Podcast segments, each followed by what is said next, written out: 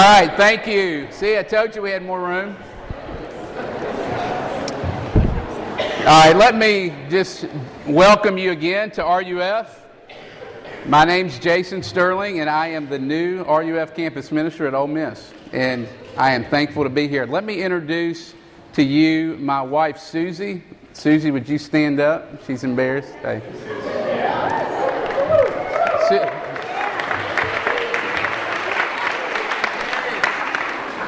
I've, we're actually, we've been a part of RUF for going on, this is starting our seventh year. Uh, I was six years at Samford University in Birmingham, and this is my, obviously, my first semester here at Ole Miss. Susie and I uh, have three daughters uh, Kate, who is six, Elizabeth, who is four, Ann Wright, who is two, and we've got another girl due in less than a month. So it's all Cinderella all the time at my house. And so, uh, if you ever want to play and um, you want to see some princess movies, just come on out. Let me start by just first of all saying how thrilled I am to be here. Uh, seriously, we're so excited to be in Oxford. This RUF at Ole Miss has been here for over 30 years. It has a very rich tradition and a rich history. I have a ton of respect uh, for your former campus minister, Les Newsom, who was here many, many years. Uh, and so, in a lot of ways, I'm just honored uh, to follow in his footsteps and consider it a real privilege to be able to lock arms with you and to get to know you. Uh, better and uh, to just hang out with you. So that's the first thing. Just know how excited we are to finally be here. We've been anticipating this day for a long time. And then, secondly, I want to say thank you. Y'all are incredible. And you have been so welcoming to our family from actually way back into your last large group. My phone is sitting on the bar. All right, you know where this is going. And Susie says something is wrong with your phone. And it like just started hopping across the bar and almost fell off before I grabbed it. I looked down, I have 160 text messages from you. And that was really, really affirming and really, really, really encouraging uh, for me and for our family. Uh, also, just another thing. Um, the text bomb was great, but also we had a rocking party at the Jeff on Monday night. Who was at the Jeff? And so a lot of people came out, and so just know that um, we want to say thank you as a family, but also I want you to know this that lastly, as far as personal comments, is that uh, I have a lot to learn from you. And so know that I, I, have a lot to learn about Oxford. I have a lot to learn about uh, this campus and, and, and you. And I want to learn how we can lock arms and what it's like to minister uh, to the real needs of students on this campus. And so I look forward to growing with you and to serving with you uh, in the years to come. And hopefully, by God's grace, we'll be here for many, many years. Um, lastly, one more plug for freshman Bible study. It is the best way to get plugged in to RUF. I can't emphasize that enough. If you, even if you have to cancel a class, drop a class, it really is, I believe, that important. And here's why it's because it's my opportunity to get to know you. You can see we got a lot of people in this room. And so, in those smaller groups, is a way that I can get to know you on a more personal level, that you can get to know our staff, and that you can get to know my family. So, please consider that. One more plug for that. It's enough for now. Tons that we could say about RUF. Please find me or Mary Catherine or George uh, after RUF, and we'll be happy to answer any questions for you about RUF. All right. Next week, we're actually going to begin our series uh, through the Gospel of Mark. It is our custom here at RUF to simply march straight through books of the Bible, section by section. Uh, and so we're going to do that this semester through the Gospel of Mark. However, we're going to start that next week. Tonight, we're going to do something different. I realize that there are a lot of new folks here, me being one of them. Um, a lot of visitors, a lot of people aren't as familiar with RUF, and so normally on this first RUF, um, I'm going to probably do something like, What is RUF? What are we about? Who are we uh, as a ministry? And so to do that tonight, we're going to look at Luke chapter 7.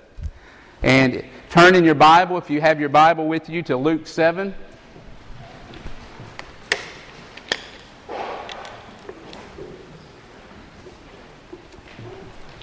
If you don't have your Bible, that's totally cool. You can look on the outline uh, and the announcement sheet. The text is printed for you.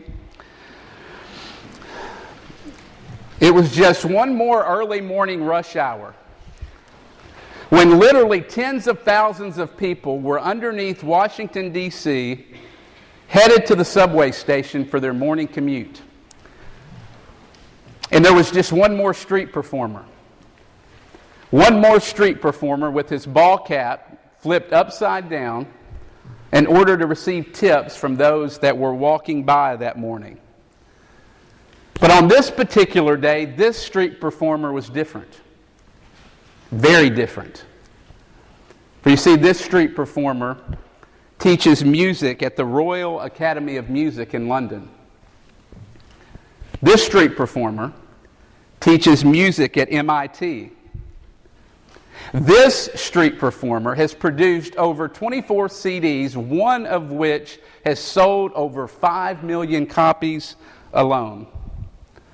This street performer actually received the Avery Fisher Award for music, which, if you know about that award, it basically says that you are the best musician in the world at your particular instrument. This street performer was Joshua Bell. And the violin that he was playing that morning, morning cost well over $4 million. And the tips that he received were far less than what it would cost to see him in concert. The statistics show that 1,100 people roughly passed him that day without even noticing. Seven people stopped to give him tips, mostly throwing in only quarters and they simply kept walking. The incident was actually staged by the Washington Post, by journalist Gene Weingarten. And he published an article in 2008 on the incident and won a Pulitzer Prize. Here was his premise When the magnificent, when the beautiful, when the great shows up, three things happen you either miss it, you ignore it, or you deny that it even happened. Friends, this might seem like just any other semester in your life. But you need to know that the most magnificent, the greatest, the most beautiful Jesus will be here in this room on Wednesday nights, week after week after week through His Word and through His Spirit. And my question for all of us, myself included, as we begin this semester, will we miss Him? Will we ignore Him? Or will we deny that He was even here? Or will we encounter Him through the preaching of His Word, through the Gospel of Mark, week after week, and actually be changed by His Spirit? through the Word. I pray that we would be changed this semester by the gospel. If you look at the passage here, we see two responses to Jesus, don't we? The woman who understands who Jesus is, and we have Simon who, like the people in the subway station, was in the presence of greatness and totally missed it. I think you'll see what I mean as we dig into our passage in Luke chapter 7, verses 36 through 50. Let me pray before we start that God would uh, be with us tonight as we look at this passage. Father, Son, and Holy Spirit, would you come? We are helpless people. We can't understand this passage unless you, through your Spirit, work and apply it to our hearts.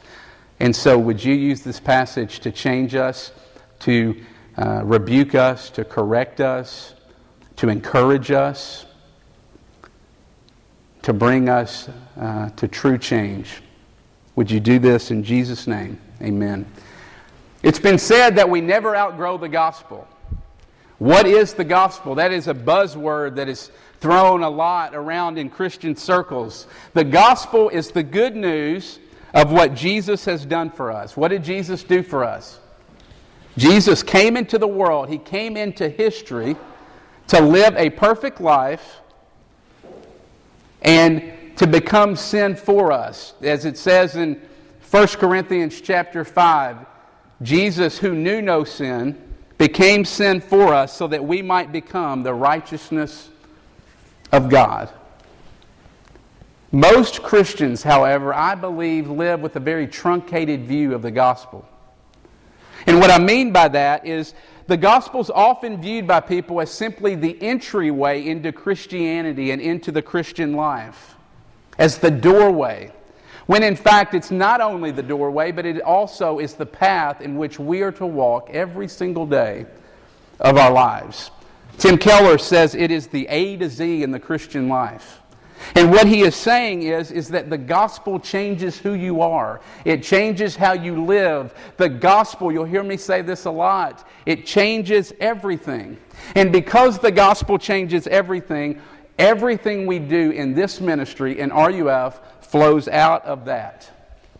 The message of the gospel. We are a gospel centered ministry, which means that week after week after week, we are going to talk about in this place what God has already done for us through the person and work of Jesus Christ.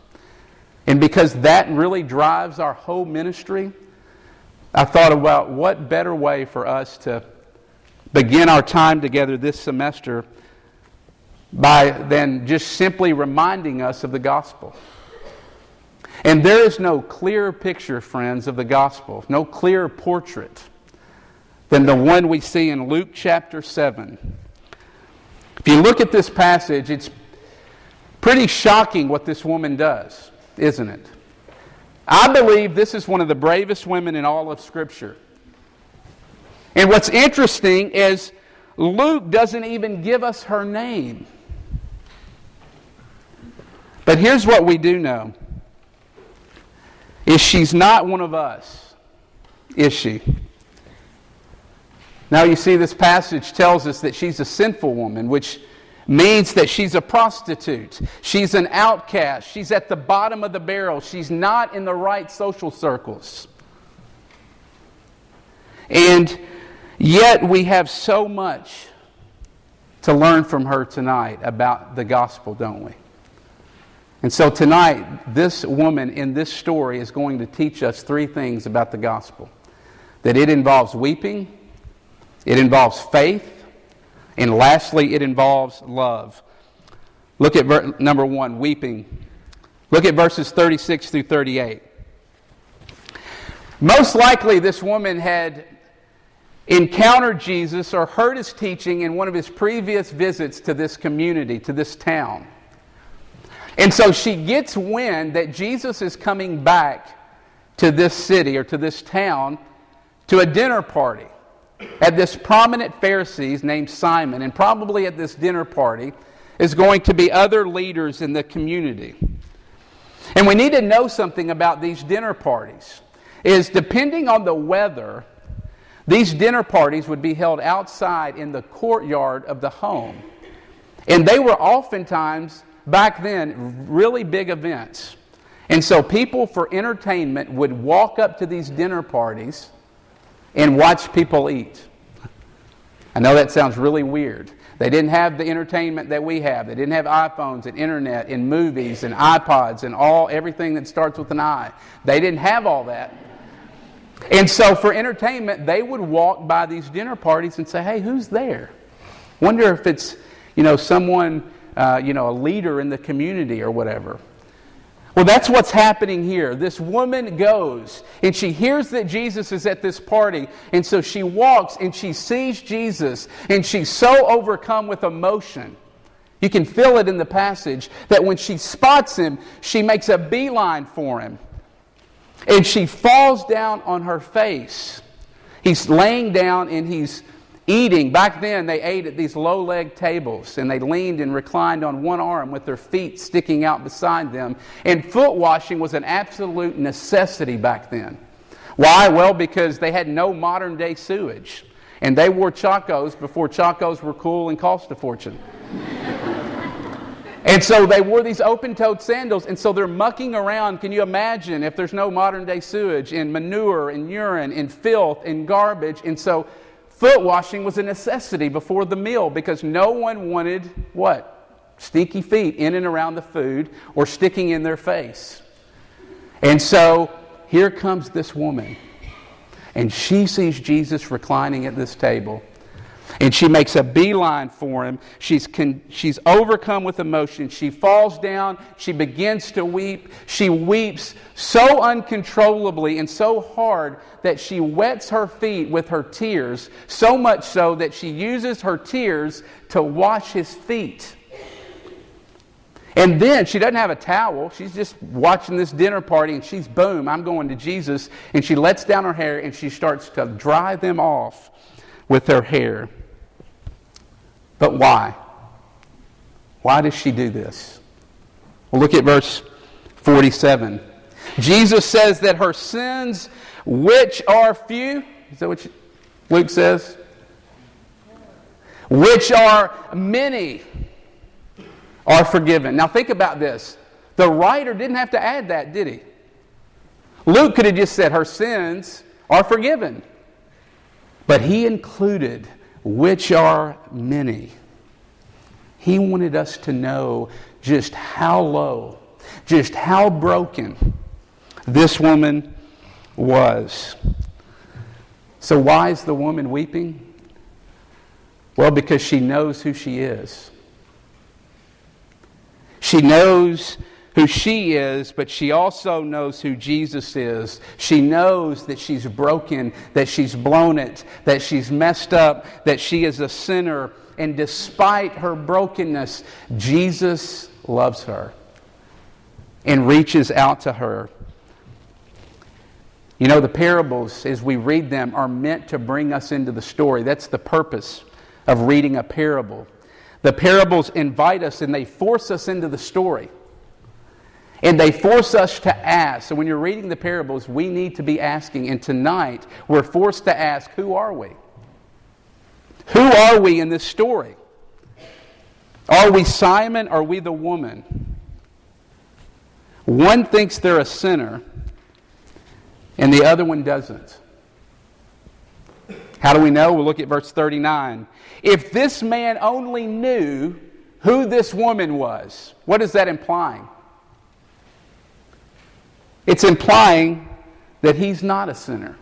That is the implication of that statement. Here's who Simon is Simon is young, he's nice looking, drives a great car, comes from a great family, comes from wealth He's in the right social circles. He's in the right organizations. He's got a smartphone. He's got a MacBook Pro. And Simon thinks he's better than this woman. And he totally misses Jesus. Who's the woman? Well, the woman is a prostitute. She's at the bottom of the social ladder. She doesn't have a husband. She's probably uneducated. And she will always live below the poverty line. She has absolutely nothing. But yet, if you look at the passage, she has everything. Why? Because she knows who she is, and she knows that she deserves the wrath of God, and she gets it. And because of that, she runs to Jesus and she weeps because of who Jesus is and what he's done for her. Here's the point. The point is this is that you'll never understand the gospel. We'll never understand Christianity. We'll never really love Jesus, and He'll never be beautiful to us until we identify ourselves with this woman. But here's the hard part, and here's the problem. I'm including myself right with you. The hardest part about identifying with this woman is that everything in our life tries to keep us from doing that. The schools we've attended, the neighborhoods we've grown up in, the social circles that we're a part of, the summer camps we've attended have pushed us, not intentionally. I don't think anybody's intentionally walking around, I'm better than that person. Maybe some of you. Kidding. But it's not an intentional thing. But it's pushed us to be like Simon and to think that we're better than other people. We have been given so much. We have had so much done for us. And what it does is it causes us oftentimes to have this deserving mentality and to look down on those around us. If we're honest, we don't really believe we're all the same. You want to know the truth? The only reason that you and I aren't in Africa dying of AIDS and starving right this very moment is because Jesus decided for us to be born here. That's it. It's all grace. We didn't earn this, we don't deserve this. Jesus has given us a very sweet gift. Even on our best day, Think about this. Think about the best day that you've ever had in your entire life. Let's go, let's fast forward to bid day. Let's say you wake up. Let's say you wake up that morning, you get up bright and early, you even make it to Sunday school. Okay? You go to church, you don't fight with your roommate, you honor your father and mother, you even pray on the way to church. You get back at 2 o'clock, you go to the Lyceum, your dreams come true. You open up that card, and the sorority that you've been dreaming of since the day you could talk is on that card. And you run to that house and you have the greatest night of your life. You stay up, you're just having an incredible time. You've had the best day ever. Even on our best day, someone had to die for you. That's what the gospel says. And my question is do you believe that tonight? Not here, but in our heart. Because until we begin to grasp that we're not just someone who sins every now and then and blows it and messes up, but that we are by nature sinners, until we believe that sin permeates absolutely every part of us, from our words to our thoughts to our hearts to our emotions. Until we get that, Jesus won't make any sense. Christianity will make no sense to us. And so, could it be tonight? The reason why you don't understand Christianity? Could it be the reason why you're bored to death with Jesus? And the reason why your spiritual life is deader than a doornail is that you're afraid to admit this about yourself. The gospel involves weeping. Secondly, it involves faith. You know, we have to be careful of beating up Simon too much. Because Simon really was a good guy. He's not an evil dictator. He looks like you and me. He's generous. He wears nice clothes. He prays. He reads his Bible some. He has a devotional book that he gets out every now and then. He's not an evil dictator. He's doing all the right things. And then there's the woman who's doing nothing right. Luke doesn't even tell us her name, but we know that she's a prostitute. And if you look at this passage, she's not doing anything, is she? She's not really doing, she's not Miss Busybody. What is she doing? She probably can't read, will never be able to read the Bible, but look at verse 50. We're told something very significant about her. And that is her faith has saved her. What is faith? Faith is simply looking at Jesus. It is sitting like this woman at Jesus' feet and simply looking at him. In other words, it's fixing his, your eyes on Jesus and worshiping him. Think about this just for a minute with me. This doesn't make any sense. In my mind, it doesn't make sense because look, Simon's doing all the right things that seem to flow from faith. He's trying not to, he's trying to stay from, away from the really big sins. He goes to church, he reads his Bible, he prays, he's done nothing wrong. And yet, this woman, on the other hand, has done everything wrong, and her faith has saved her. Friends, this is huge, huge implications that we find in this passage. Here's what it teaches us. We can't miss this.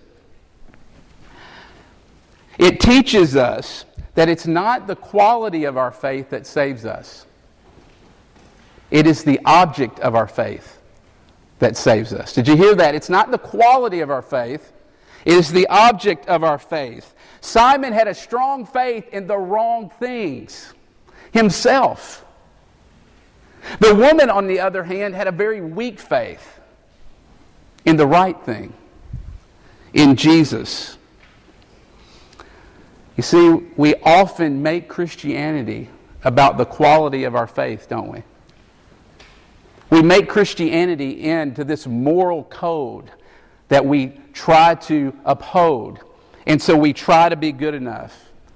Here's how I know when you get off track spiritually, or when you feel distant from God in some way, most of the time what we do is we we get out the moral, you know, reform code and we get in that mode and we start saying, oh no, I'm getting off track. I got to stop doing all the bad things and I got to start doing all the good things. Friends, what saves us is not the fruit of our faith. If it were the case that the fruit of our faith saved us, every one of us would be done. We could pack it up and go home. It's not the fruit of our faith that saves us. We see in this passage it's the object of our faith that saves us. Lastly, Jesus uh, is the object of our faith. Lastly, love. This woman tells us that the gospel involves love. Look at verse 38. She kisses his feet and pours ointment on them. She has this alabaster jar, and if you uh, have studied this, or maybe you've heard this before, but these things were very expensive. These alabaster jars were very, very costly. They were family heirlooms, they were inheritance, they were 401ks kind of thing. And so here's what this lady is doing she is coming and laying down everything she's got at Jesus' feet. I want you to notice something. Notice this. She's forgiven by Jesus. She experiences His grace and mercy. Notice what she doesn't do. She doesn't go and say, you know what, I'm going back to prostitution. I know I'm forgiven. I can blow it. Jesus will come, I'll come back and he'll forgive me. Is that what she does? Absolutely not. You know her response? Her response to grace and to what Jesus has done is to run to him as fast as she can and say, Everything that I have is yours. Everything that I have is yours. Can I be honest a second? This passage is troubling for me. And it's troubling for me because clearly this woman saw something in Jesus that I haven't discovered yet. Maybe you have, and that's great. But I haven't. I mean, what was it that she found in Jesus that was so precious that it would demand her wholehearted devotion? What would make her spin like this on Jesus? To spend everything, literally, on Him. Can we go to a deeper level of honesty? You know what I think this passage, when I read it, my honest heart reaction is this is absurd. I look at this and I'm like, it doesn't, I'm a practical person, okay? It doesn't seem practical to me. It doesn't seem sensible. It seems irrational. Think about it, okay? It seems a little fanatical. I'm like, mm. I mean, think about if that were to happen here right now at this very moment, we were to witness a scene like this. What would you do? You know what I would do? I would be call campus security. Who's the freak? Seriously. That would be my response. And so, what would make her do this? To do something that seems so out there and so fanatical. Look at verse 47 again. The one who is forgiven much loves much. You see, love and devotion to Jesus is always a direct result of having been loved by Him. Love and devotion towards Jesus is always a direct result of having been loved by Him. She is this free to say, I don't care what anybody thinks of me in this dinner party. She's this free to be that extravagant and to throw down her inheritance because she knows Jesus has been so gracious and so loving when her sins were many. You know, Jesus will never be beautiful to you. He'll never be beautiful to me. He'll never thrill my soul until we're convinced of how deeply He loves us. Friends, that's got to grip our hearts. Can I ask you a question? Right now, would you say Jesus is a burden to you? Or is Jesus beautiful to you? As we sing these songs tonight, and you sing about Him and you hear about Him, does it put a smile on your face? Or when you hear the name of Jesus and think about coming to a meeting like this, does the waves of guilt and shame come pouring in to your heart? You know, I don't know all of you. But I know a lot of you, when you walk through those doors, just by being here in this environment, the guilt and the shame kind of poured in because you're thinking about what you did last night or the week before.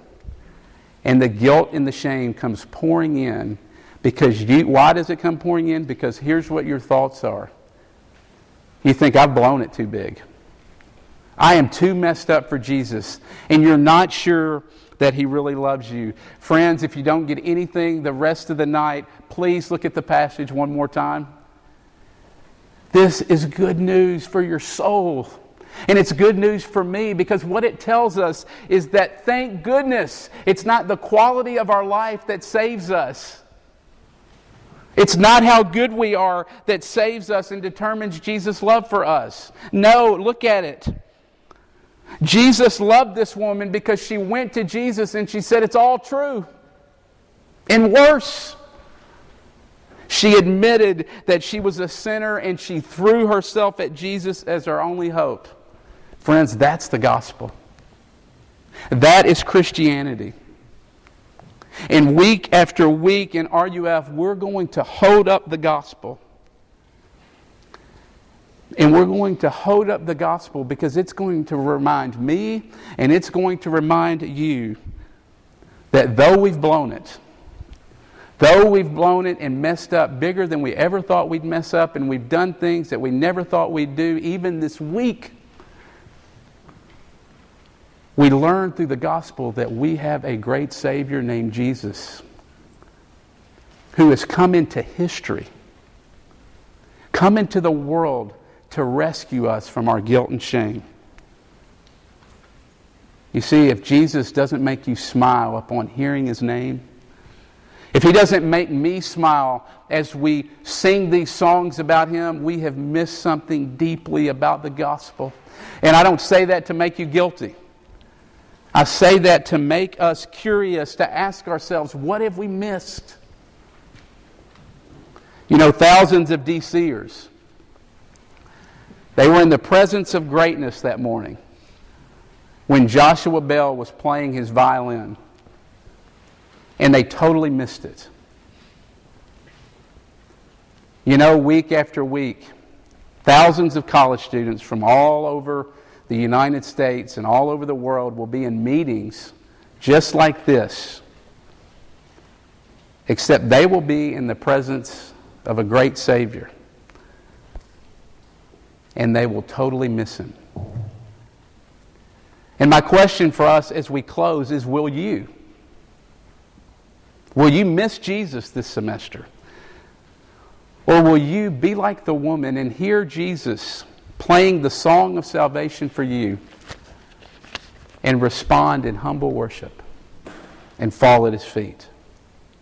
Let's pray.